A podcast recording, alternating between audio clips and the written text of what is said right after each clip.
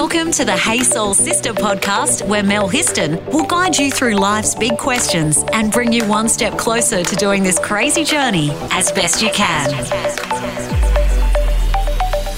Hey Soul Sisters, Amanda O'Brien is an artist, author, entrepreneur, and the founder of Creative Queen Bees, her business that encourages people to find their inner creativity through art workshops and VIP events. She's passionate about helping others unlock their creativity and loves teaching people about how the mindset and toolset of creativity can be a powerful skill for transformation and well-being and I love that. I mean, he does want to feel well, he does want to feel amazing. And if I can do that and a bit of creativity, well then why not? So I have Amanda here with me today. Hey Amanda, how are you doing? Hi, Mel. I'm very excited to be here today. So, on, on top of being an artist, author, entrepreneur, and founder of Creative Queen Bees, it says here that you actually also are a singer songwriter. Once upon a time, I was, yeah. So, for mm, it was my whole life for a while. My husband's a muso, so Yeah. my life is still well and truly wrapped around music. Yeah, yeah. And so, you do you put out a CD? I did. Yeah. And what, what what's your genre? Folky country, Nice. yes. Have you been to Tamworth?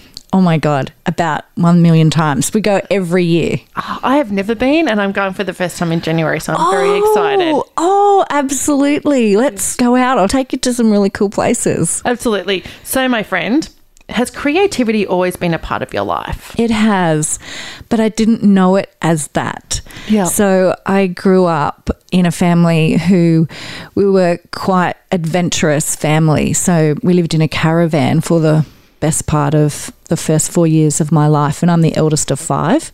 Yeah. So we would travel up and down the coast. My dad played guitar and he would sing in pubs and we would all kind of mum What a would- childhood. I know. It was pretty it was crazy. And when we ran out of beds, my younger sister slept in the bottom drawer of the caravan. So we always had adventure and creativity. Then when we, you know, when we had a house, we'd build big rock towns in the driveway and Yeah. we just, you know, had lots of make believe. And isn't it funny? There you go. That's the impact that parents have on their children. Oh, yeah. because if you could have had parents that were really academic and like you know crack the whip, you need to study, but you had parents that were creative and showed you a childhood and a life that was probably really quite different to other people's. Mm. Yeah. Oh, absolutely. And sometimes I really wish my parents did crack the whip on me. Yeah. But I was such a daydreamer. I, I don't even know how I got through school, to be honest. Yeah. I went to an all girls Catholic school. Yeah. And we didn't even have art until I went to year 11 and 12 at a completely new school here in Newcastle. Yeah. That I was, I was like, oh my God, there's this whole world and it's called creativity. Yeah. Mm. So that's really interesting. It's something that was always in you, mm. but didn't really come up until you were like in your late teens. Yeah, not in a formal way. Yeah. Yeah, because there was nowhere to put it. Like, Yeah. other than drama and dance, Yeah. you know, I would draw and paint and whatnot at home, but I didn't know that there was a thing called an artist. Yeah, yeah. So you went to uni and studied mm-hmm. Mm-hmm. art mm-hmm. and design, and then you went on to start your own creative design agency. Yeah. So I was living in Sydney because when I left Newcastle, there were no creative jobs. Like, I think Peach Advertising and Gavin's Graphics was called, there was, a, Yeah. back then was one of the only two. Yeah, And most of our year left. yeah, And so I was working and then traveled and then had babies. So during all of that time, I did lots and lots of creative stuff. Yeah, But then years later, when the kids were getting older, school fees got more expensive.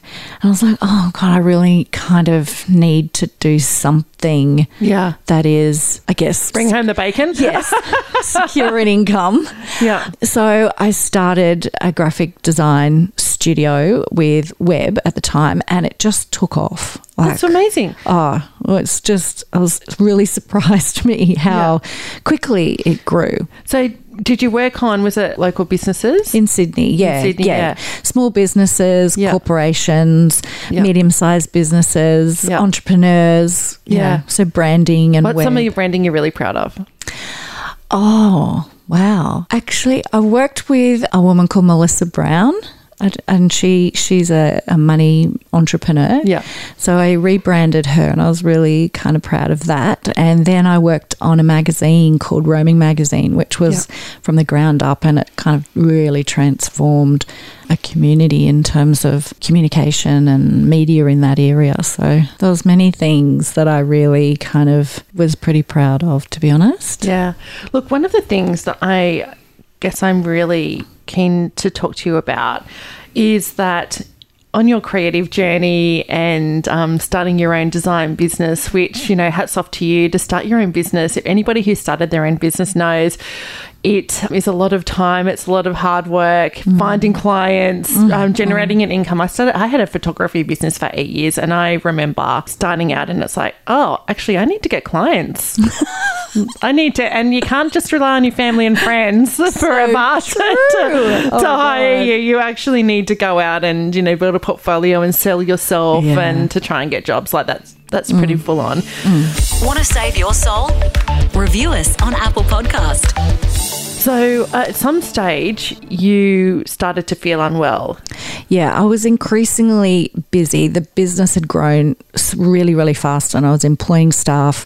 We were scaling teams offshore and onshore. Wow. Yeah. So So, what was the name of this business? it was Creative, Queen, Bees. Yeah, it was. It was Mark One. Mark One, Creative Queen Bees. Yeah. and then a couple of staff left, and it really kind of rocked me. Yeah. And I then was just in a point where I was like, the things that I could normally be okay with and I could normally handle, I wasn't. Yeah. And so I thought it was burnout, and it certainly was burnout. But then I started to develop this pain, and I just kind of put it aside. So, where was the pain? The pain was in my kind of side. In your side, Yeah. your belly. Yeah. It was in the side, but it was almost like it would then go across my whole tummy. It was like I was in labor. oh, so really painful. Yeah. Yeah. Yeah, and it would come on really suddenly, and it would last for a couple of hours. And sometimes the only thing that would, you know, fix it, I'd get in the bath, and I would just kind of lie there, and and I just thought I'm working too hard. But I I went to the doctor, and you know, my period was all over the place at that point. And the doctor was like, "Well, this happens. You know, you're at the age where you could be going into menopause, and You. yeah." And I was like, "Okay, radio yeah. So, how many years ago was this? That was probably in about 2016. Yeah. Okay. It was really, it got really bad. Yeah. And one night it was so bad that I was sick. Yeah. And my husband had gone out for an hour. In that time that he'd gone out, I had kind of like got to the point where I couldn't speak. And my stepson rang the ambulance and said, Oh, rang a local. Hmm. I know, you know, there's GP. Yeah. Your things. GP access or Yeah. doctor to your home. Yeah. Yeah. Yeah. And said, put her on the phone. And he said, I can't put her on the phone. She can't speak. And he said, if she can't speak, you need to call the ambulance immediately. And Yeah. at the same time, my husband pulled up, got me in the car. I can't even remember getting Wow. to the emergency department. And they just took me in straight away Yeah. and loaded me up with, you know, whatever drugs they possibly Could. could. And I think it was around 13 rounds of morphine to try and bring the pain Wow. down. And initially they thought I had a kidney stone. Oh, geez. And I was like, what? I don't. Uh, come on. Yeah. Because apparently kidney stones can be very, very painful. But no. So uh, there was just a whole stack of tests. And when the doctors keep coming around and asking you the same questions, and they're different doctors, and they just tell me again how this happened. I'm like, I've told you like a hundred times now. Like it's in it. Yeah, but I don't know. There might be something we're missing. Yeah. So I started getting a couple of alarm bells, and I'm going, something's going on here. And so finally, they said, look, there's a mass on your ovary, and we just need to figure out what that is. And so that was on the Friday. On the Monday, I, I saw a professor, and he was like, okay, we're going to get that out. And so that happened on that afternoon. And then I went off into my life, which I thought was Yeah. going to be my life. And a week later, I got a So, call. did they take your whole ovary out?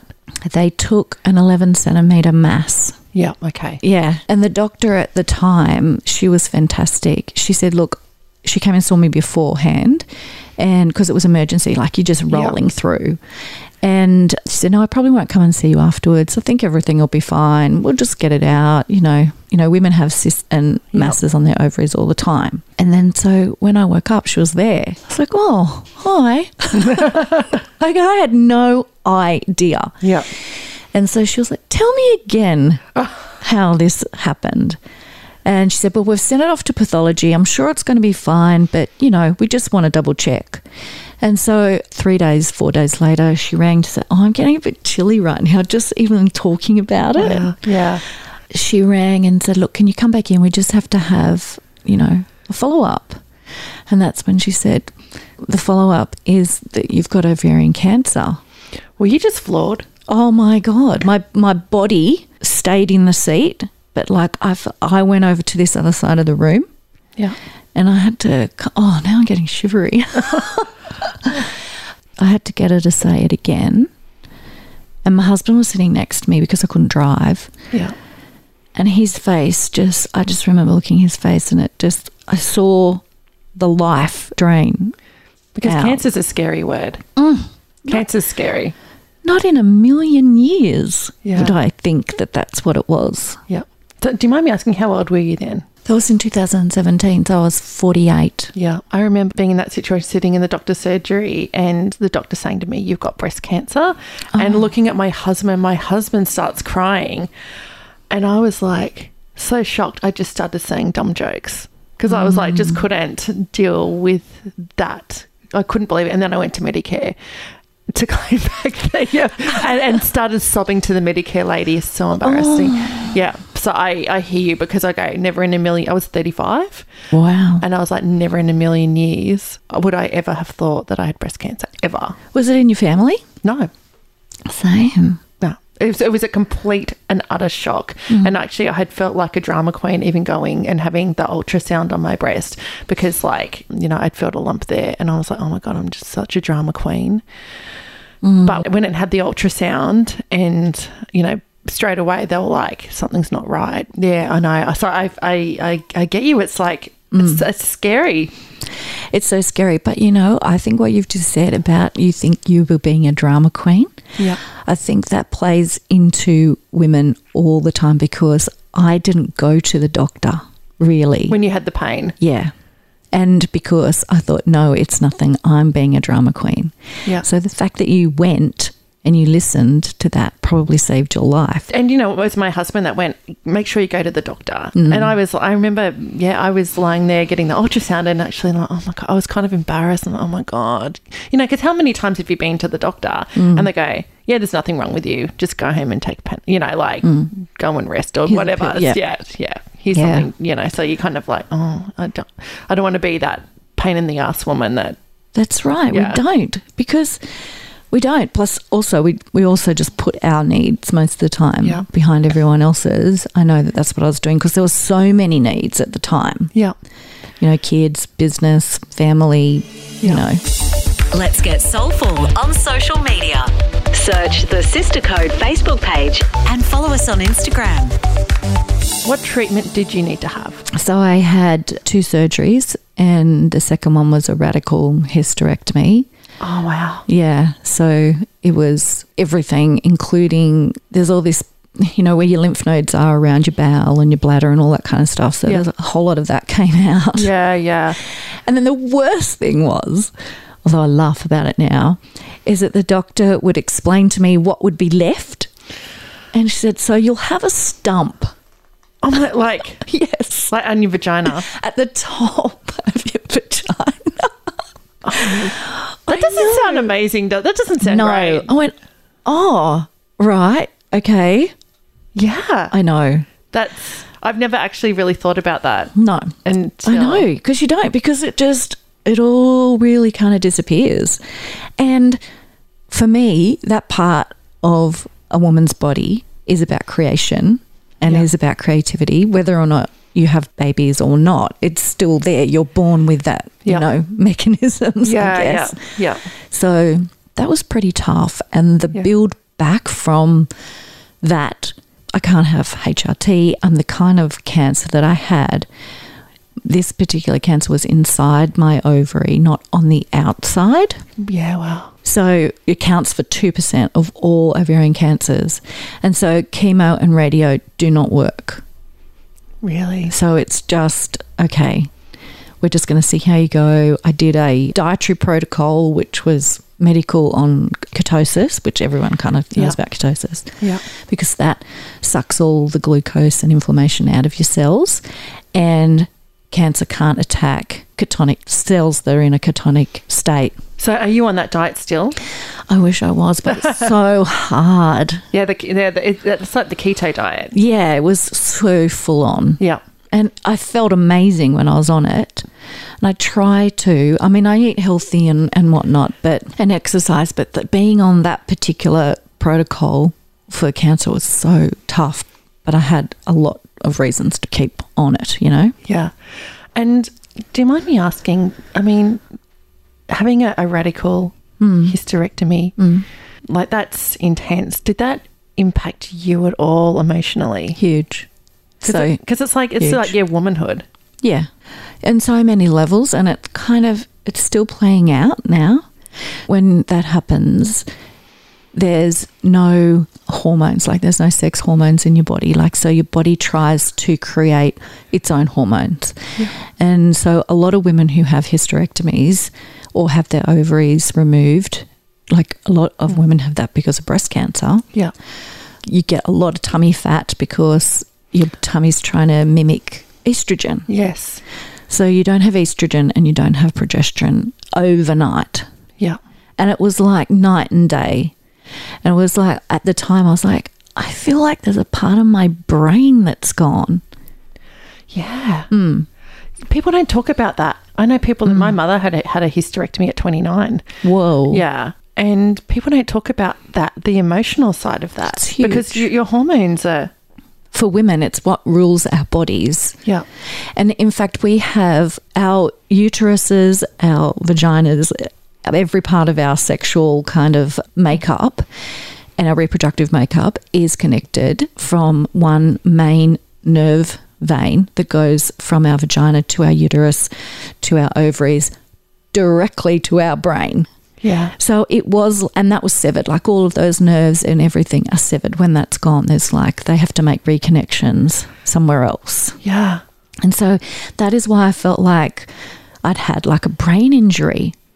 Oh, wow. Yeah, like there was so much fog. And then anxiety and depression Yeah. kind of set in. And so then you're dealing with all of that and a new way how to be in a relationship too. Absolutely. Because I, I imagine that would impact your sex life in some way. Hugely, it did. And it's taken a really long time to rebuild that. But it was during that time of going through all of that. Like, that's, that's tough female stuff. Hmm. That's tough. Yeah. But that's where you birth something Yeah, new. that's a great word for it. you birth something new. Yeah, yeah, Yeah. yeah. And I guess I don't know if you experienced this too. There's a there's an element of surrender when something like you know that happens in your life. Like there is actually actually nothing much else you can do. Yeah. So I agree. I remember I had chemotherapy for the breast cancer, Mm. and I remember, you know, you get sicker each round. And I remember, you know, there were a few rounds I was incredibly sick, yeah, and I remember, you know, I didn't leave the house for three weeks once, Mm. and I remember just going, you know what, this is it. Just you have to go. You're right. You have to surrender. You have to go with that. Actually, don't wish you were somewhere else. Let's like just be here and be Mm. in the moment. And actually, you can't change that. Yeah. yeah, and it takes a little while to get there. I'm one of those people who like immediately when something happens, I'm like, we're going to get through this. We're fantastic. We're so good. we're going to do this. And I have this like after, like it's like post post. Yeah. Yeah. So it's like way after when I start to go, oh shit, right, this isn't working so well. Yeah. So yeah, so I had I, that surrender and time, and I've always journaled, always, and so my journal just became an absolute lifeline. And I just continued to journal and journal and journal. And I'd for a long time I'd had this idea about doing a book around creativity and, and wellness because I'd before I had got sick, I'd been really in that zone and I'd been doing workshops with women who were in business about how to use creativity as competitive advantage and how to use brainstorming properly. And I'd traveled to New York on a scholarship to do this really amazing creativity course. And so I'm trained in a particular problem solving model. So I had a lot of ideas about what I, I kind of wanted to bring something to the market. Yeah. But then when this happened, I was like, you know what? Creativity is about wellness. And so I completely reimagined what creativity was and is by simply writing, doing little small sketching, just hanging out in nature, being with myself, reading, sleeping, healing. Yeah.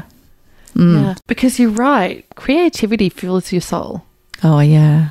Oh, my gosh. And, and it Yeah. looks different for everybody, which I guess is the whole you created the book, Daily Acts of Creativity. Mm. Yeah. Yeah. Yeah. Because what I actually really learnt in that whole process was that creativity is an act of love and it's a practice of love. And I realized that most of my life I'd been living out of fear and not love. Most of the decisions I'd been making was because I was scared or I was avoiding pain. Wow. So I was working towards fear, not love. That's like super insightful. no, it's really insightful because some people will never figure that out their whole lives. Which is really was the impetus for the book. Yeah. and yeah, and that feeling of like, if I do this little bit more, which was I'm always like do more, kind of in my work or in life. If I do this little bit more, then they will love me more, and it's all about your own self worth and your own feeling of am I good enough? Yeah. Want to fill your soul with more? Go to thesistercode.com. So tell me about Daily Acts of Creativity. Well, there are a hundred joyful ways. some are a little bit weird and crazy, but that's the whole point. And some just feel like this is not creativity, but it's really about coaxing out that creative spirit that we all have and we absolutely are born with, especially women. Yeah. And somewhere along the way, we are taught or we someone tells us that we're we're not any good at you know drawing or something you know we we kind of fall over and then we tell ourselves well we're not creative Do you know, absolutely. And when you think about it, I mean, most people, I would say, experience art and creativity in school. yeah But also, we're kind of marked and judged on that, yeah aren't we? Also, yeah. Yeah. And, you know, I remember looking around the classroom at other people's drawings or sculptures or pottery or whatever it was we were doing. And I never felt that I was creative. I didn't feel like I was ever good at mm. at art. You'd look around and be like, oh, that person's amazing at that, you know, and then you get graded on it. And so mm. it's very easy for people, I guess, to start and believe that mm. they're not creative, they're not artistic. Absolutely, and it's that that competitive environment, and I, I don't believe that's what creativity is. I feel like art and uh, having a skill, having a creative like a skill, Yeah. is different to your creative gifts. Yeah. So you can learn how to paint, you can learn how to sing, you can learn how to write, you can you learn how to um, play an instrument or Yeah. dance steps, Or take a photograph. or take a photograph, right? So they're skills, but it's when you bring your own unique self expression to that skill, is when you are being your most authentic. And that's when it fills your soul That's right. with joy. Exactly. Yeah. And so you might have a gift around, you know, really connecting with people. And so if you bring that gift to a skill, that's when the magic starts to happen and you're really aligned with who you are. That's what I believe. Yeah. and you use it in a different way and you realize that you know life is bigger than than you and it creates meaning and purpose because that's a really important part of well-being is having a sense of meaning and purpose So I know that you run art and creativity workshops. Mm-hmm. Yeah. When people come to you, do you find that many of them have that mindset of like, actually, I'm not, I'm not good at this. Yes, everybody. Really, everybody? everybody. everybody.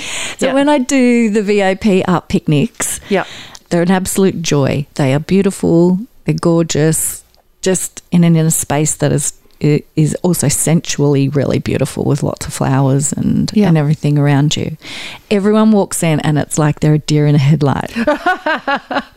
they look so terrified. Uh, but do you know what? I did photography class Yeah. when I went to be a photographer a long time ago, and I was surprised. I was like, oh, actually, I. I'm, o- I'm, I'm okay at this. Like I, I end up Yeah. coming first in the class. Which, Wow. Yes, I'm totally having a brag moment. but um, You own it. yeah, yeah, yeah. But if I had to walk into like like an art sort of class, Hmm. I would totally, I could feel myself probably revert back to being in school and like I'm not good at this. Hmm. Yeah, and yeah. that person's better than me, and And the imposter syndrome as yeah, well. Yeah, totally. Yeah. Well, that is exactly what I love. I love it when women walk, or when people walk in like that because I know that they're not going to walk out like that. Yes. And then it's just a it's a process. But the amazing thing that happens though, and the thing that just really brings me so much joy is that women in the process of painting and we're just kind of like going through a process and it's very mindful that they start having a lot of them don't know each other but they start to have chats and you know i might ask questions to open up the conversation around you know creativity and where those beliefs have come from that have stopped them or Yeah. And it starts a conversation which you would definitely be aware of when women get together and have conversations and that is actually what they're about Yeah. Want to save your soul? Review us on Apple Podcast. So you- you've got the book out, Mm-hmm. Daily Acts of Creativity, a 100 everyday ways to be creative. Mm-hmm. And I'm going to say to fill your soul, to fill your cup. absolutely Feel, not feel. okay. Tell us about what are five things that you might have in the book? Okay, so definitely nature. Yep. Nature is the absolute, I feel like it's the absolute number one way to connect with creativity every Yep. day. Second thing that, that that does is that it helps you see things differently. So in nature, you might kind of notice a leaf and the, all the veining on a leaf, or you might notice the way the sun hits the leaf, or and then reflects on you know somewhere else. And so what that does is it opens up your artist's eye, like your, your that eye, and you start to see the world the way an artist sees the world. Yeah. That's also mindfulness. It's being in the moment when you stop in nature and you take the time to reflect, look at a flower, look at a leaf, look at a tree, Yeah. and really notice that and be a part of that. Yeah. That's that's mindfulness practice as well. It is, and I know it seems really simple practices, Yeah. but that's that's what I'm all about. Is that it doesn't have to be a grand gesture. We don't have to be Picasso. We don't have to be, you know, a famous singer or, or mm. to to experience what that's like to have that in your life. Yeah. So that is definitely one thing that is I feel like is a really awesome thing. Right now it's really hard because we're in like a lot of people are In in the in COVID. Yeah. So even simple things like this is one thing that I really love doing and I used to do it when I was a kid. If I'm washing up, I'll start having an interview with myself. So I'll pretend like I'm being interviewed for because I'm really famous for doing the dishes. Yeah. so it's inventive playfulness. Yeah. So things like that. Having fun. Yeah, having fun. And Yeah. so, you know, it doesn't and so and it's going to feel weird. Yeah. It's going to feel really weird. But that's okay because you need to be able to move past that. Yeah. You know, and then another thing that you can do is just put on a piece of music, get a piece of paper, get a pencil, close your eyes and just move like with the pencil on the paper for 10 minutes without moving it off. Yeah. Just draw, which is another mindful exercise, Yeah. into the rhythm of the music. Kandinsky, who was a, an artist, he used to, that's how he painted. He would have music and he was an abstract painter and he would just paint the rhythms of the music. Yeah. It. Yeah, so that's a that's a really great practice. The other one is often we would start something and we'll self edit. We'll, Yeah. we'll, we'll be really judgy and we'll say that's really shit or you know Yeah. whatever. But learning to know that creativity, where you get breakthroughs, is where you have breakdowns. Yeah. And so when you feel like you're failing, then you just start again. Yeah. Start creating things for, you know, the rubbish bin Yeah. so that, you know, no one has to see them. It's just you and the experience of being there in that space. Oh, that's beautiful. Hmm. So, Amanda, what is it that you've learned on your crazy life journey? What have you learned about yourself? The biggest thing that I've learned is that I'm good enough, that I'm loved, that I am love, Yeah. and that that's actually all that really matters in life. And, and we all are. Yeah, exactly. We're all are connected through the experience of love. And interestingly, it's been a long journey for me to get to that point. And my name, Amanda, means beloved. Ah, And I feel that we're just all love. We're like Yeah. we're we're meant to experience that as humans. That's how we're connected to each other. and everybody is love. It's just some of us don't realize it yet. Yeah. Yeah. Hmm. So, my friend, daily acts of creativity. Anybody who's listening, Soul Sisters, if you want to be creative, and I am going to say, I think we all need creativity in our lives because it does fill our soul. Like, again, as Amanda was saying, even if it's just for yourself and nobody else, it can lift your vibration, lift your energy, and bring you closer to your higher self and closer to love. Oh, yeah. If, if people want to get a copy of your book and find out more about you, Amanda, how can they do that? uh, go to creativequeenbees.com and everything you need is there. Or you can even just put Daily Acts of Creativity into Google and Amazon and hmm. whatnot will come up. But there's books available on my website. Well, I think you're an amazing soul sister, and especially having gone through mm. facing cancer, ovarian cancer. You know, I know myself that was uh, kind of brought me to my knees, mm. but I think you've shown as well that some amazing things can arise from some of the hardest times in our life. Absolutely.